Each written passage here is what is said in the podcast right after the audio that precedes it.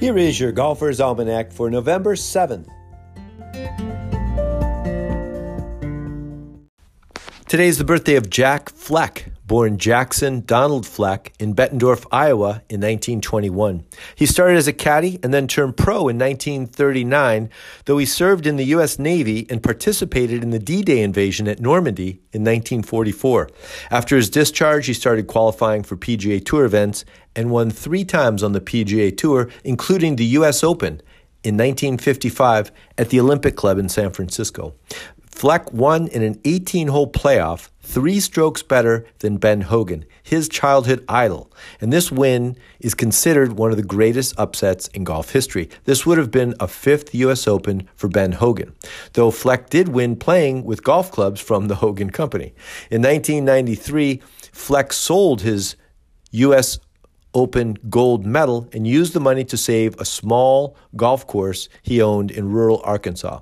Fleck wanted to name his son Snead Hogan Fleck, but he and his wife settled, or more likely his wife agreed to Craig, naming their only child after the golfer Craig Wood.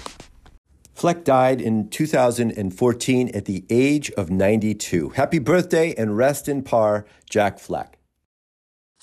Today is the birthday of Maverick McNealy, born Maverick Scott McNealy in Portola Valley, California in 1995. He graduated from Stanford and played for the Cardinal golf team, winning 11 collegiate events, tying him with Tiger Woods and Patrick Rodgers for most tournaments won at Stanford. Rose Zhang won 12 events to set the Stanford record for most career wins. McNealy turned pro in 2017 and is yet to win on the PGA Tour. Happy birthday, Maverick. Today is also the birthday of Angelo Argea, born in Canton, Ohio in 1929. He caddied for Jack Nicklaus for over 20 years, winning 44 of Nicklaus's 73 PGA Tour wins. Golfers were not allowed to use their own caddies at the majors until the mid 70s, so Argea's first major with Nicklaus was the 1975 PGA Championship at Firestone, Nicklaus's 14th career major. Angelo was also well known for his very large gray afro.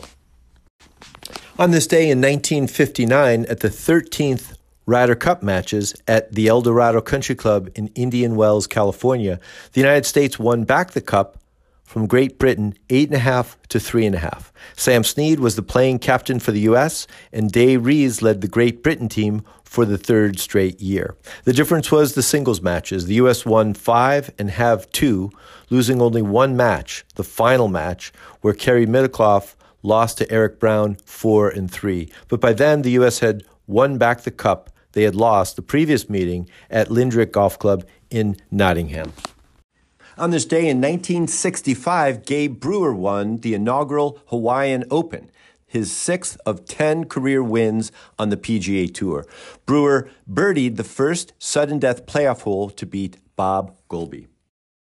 And in 1999, on this day, Tiger Woods won the inaugural World Golf Championship at Valderrama in Spain. He birdied the first extra hole to beat Miguel Angel Jimenez. Woods had a four shot lead on the 17th tee, but made a triple bogey. Ouch. This was the fourth straight win for Woods in the 1999 season, the first golfer to do so since Ben Hogan in 1953. And Woods won eight tour titles that year, the first golfer to win so many since Johnny Miller did in 1974. And on this day in 2017, Park Sung Hyun becomes the first LPGA rookie to be ranked number one golfer in the world. Earlier in 2017, she won the U.S. Women's Open at Trump National in Bedminster. Park held the number one spot for only a week, though she has returned to the number one for a total of 20 weeks in her career so far. Park was the Rookie of the Year in 2017 and shared the title of Player of the Year honors with Ryu So Yeon. Here's a quote today from Mark McCormack. To me, Arnold was a pioneer in the spirit of Thomas Edison or Benjamin Franklin, while Tiger is a pioneer in the spirit of Bill Gates.